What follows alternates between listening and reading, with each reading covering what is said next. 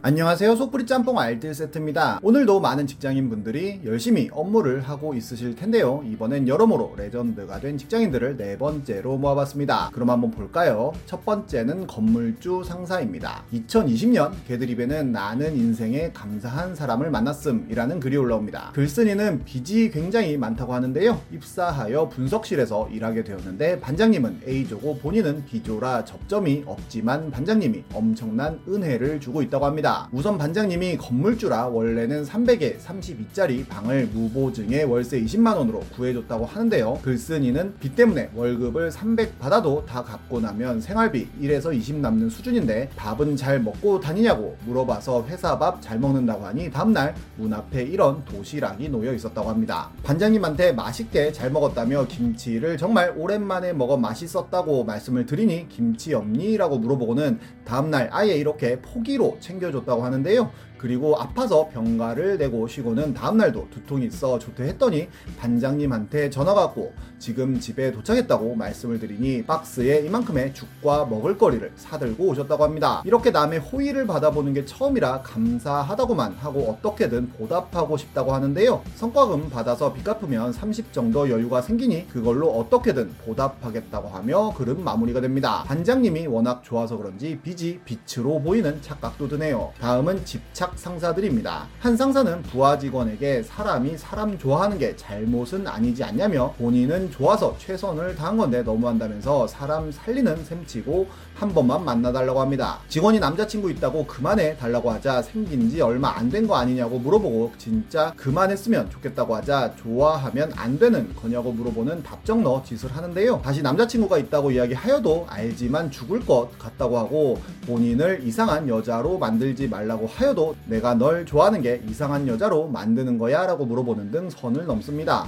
이미 회사에서는 이상한 여자로 소문났다며 제발 그만둬 달라고 하지만 끝까지 세 번만 본인과 밥 먹어 달라며 집착합니다. 사람 괴롭히는 거 좋아하냐고 물어보자 회사에서 얼굴 보고 얘기하자고 하고 남자친구랑 결혼할 사이라며 다시 차단한다고까지 하는데요. 계속 이렇게 하면 회사에 카톡 첨부해서 고발할 거라고 하자 오히려 너 좋아하는 게 회사 규정 어긴 거냐며 회사에 내가 너 좋아하는 거 모르는 사람이 어디 있냐며 본인이 먼저 이야기할 거라고도 합니다. 할 얘기 없다며 당하고 있지는 않을 거라고 하자 밥 먹자는 게 널 괴롭히는 거냐며 끝까지 답정너 짓을 하는데요. 거부 의사를 밝혀도 연락하면 성희롱에 해당되는 거 모르냐고 물어보자 밥 먹자고 한 건데 오버가 심한 거 아니냐고 답을 합니다. 답을 하지 않자 새벽에 집 앞까지 찾아와서는 안 자는 거 아니까 제발 문 좀 열어보라고까지 하는데요. 결국 글쓴이의 남친이 상사에게 카톡을 하자 그쪽이랑 할 말 있는 사이는 아니라고도 하고 남자친구가 있다고 얘기해도 계속 연락한다는데 남자친구인 본인이 이야기할 게 없냐고 물어보자 골키퍼 있다고 골이 안 들어가냐고 하고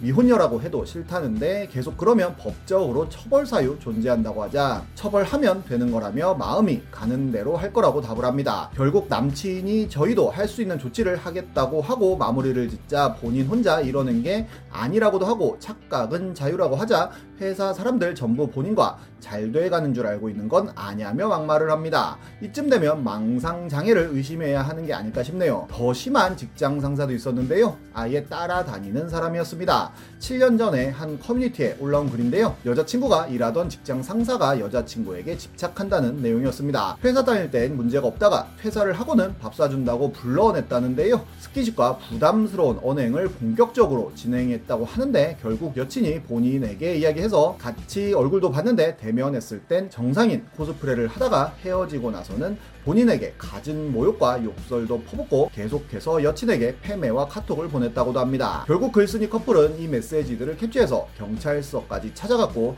형사가 바로 전화해서는 다시는 연락하지 말라고 경고까지 했다는데요. 이후로 연락이 안 와 안심을 하고 있었는데 여친이 메일을 확인하다가 경악을 했다고 합니다. 이렇게 엄청나게 많은 메일이 왔던 건데요. 경찰서를 찾아간 이후로도 메일을 계속 보내왔던 것입니다. 결국 여친은 고향으로 내려갔다고 하는데요. 메일에는 나는 앞으로 이렇게 살아가라는 거니 라며 보고 싶다는 글도 있었고 자랑스럽게 너를 생각해 라며 유튜브 링크를 보냈는데 이승철의 영원한 사랑 뮤비가 나오기도 하고 오늘 이렇게 맑으려고 어제 그렇게 비바람이 몰아쳤나 보다 라며 첨부 파일로 이미지를 하나 보냈는데 여친의 고향 가는 길에 있는 휴게소 사진이라고 합니다. 심지어 지속적으로 고향 가는 길에 휴게소에 들러 메일을 이렇게 보내는데 집 주소를 가르쳐 줄라나 라며 집 주소를 물어보기도 하는데요. 끊임없이 휴게소에서 사진을 찍어 보내며 엄청난 고통을 줬다고 합니다. 주구장창 휴게소에 가서는 사진과 함께 소름 돋는 멘트와 함께 보낸 건데요. 심지어 여자친구의 출신 고등학교마저 멀리서 찍어 보냈다고도 하고 나아가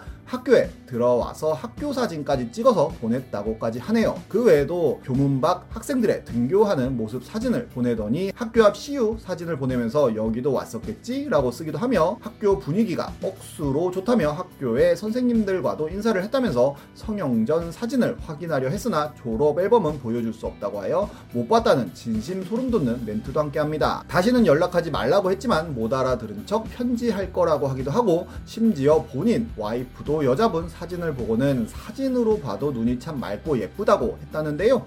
카톡 프사를 바꾸면 카톡 사진 고르느라 수고했다며 메일을 보내기도 하고 둘이서 밥 먹은 게 두 번째였네 라고 단둘이 밥 먹은 것처럼 메일을 보내기도 했지만 직원들의 단체 점심 식사를 말하는 것이었다고 합니다. 심지어 경찰서에 가기 위해 서울로 올라오자 어 서울이네 라는 메일까지 보냈다고 하는데요. 연락하지 말고 메일 보내지 말라고 했더니 안 보낼게 라며 대신 꽉 붙잡을게 라는 말까지 합니다. 이쯤 되면 정말 무서운데요. 심지어 남친인 글쓴이가 여자친구의 메일을 들어가 내용을 확인하고 있으니 이런 메일도 왔다고 합니다. 보통 나르시즘에 젖어 있는 이런 사람들은 거절당한 것을 부정하거나 이해하지 못하고 끝까지 배척당하면 가지지 못하면 부숴버리겠다라는 마인드로 나온다고 하는데요. 이게 7년 전인데 지금은 어떻게 되었을지 궁금하네요.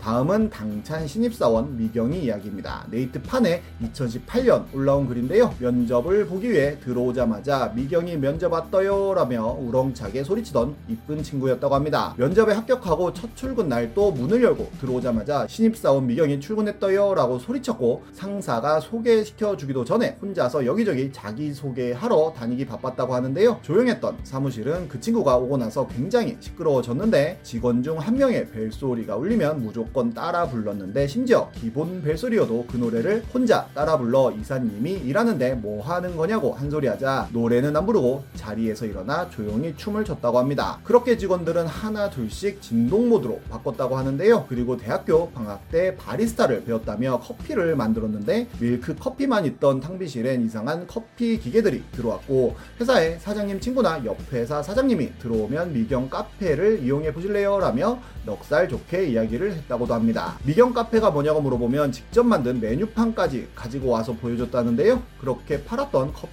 값을 모아 크리스마스와 망년회 때 게임용으로도 썼다고 합니다. 그 친구가 마니또 게임을 하자고 한 달 동안 사장님한테도 졸라 결국 마니또를 하게 되었는데 하기 싫어서 억지로 했지만 어느 순간 가장 중요한 게임이 되어버렸 다는데요. 크리스마스 마니또 할 때는 조그만 몸으로 크리스마스 트리까지 직접 가져와서 설치했다고 합니다. 미경 카페는 직원들이 개인 돈으로 각종 커피와 과자들을 사와서 채워놓아 많이 변했다는데요. 그렇게 3년을 함께 하다가 갑작스럽게 사고로 세상을 떠났다고 하네요. 그 친구의 흔적이 많이 남아있는 탕비실에 가면 커피 타면서 대리님 한 장 콜이라고 웃으면서 말할 것 같아 너무 보고 싶어서 직원들도 탕비실에 못 간다고 하는데요. 사장님이 치우지 말라고 하여 그 친구의 자리도 그대로 있으며 대신 그 친구 사진과 좋아했던 커피와 과자들만 놓여 있다고 합니다. 그렇게 떠난 후 사무실은 다시 조용해지고 지루해졌다는데요. 항상 네이트판에서 뭐 보고 와서 헐 대리님 대박, 과장님 대박, 이사님 대박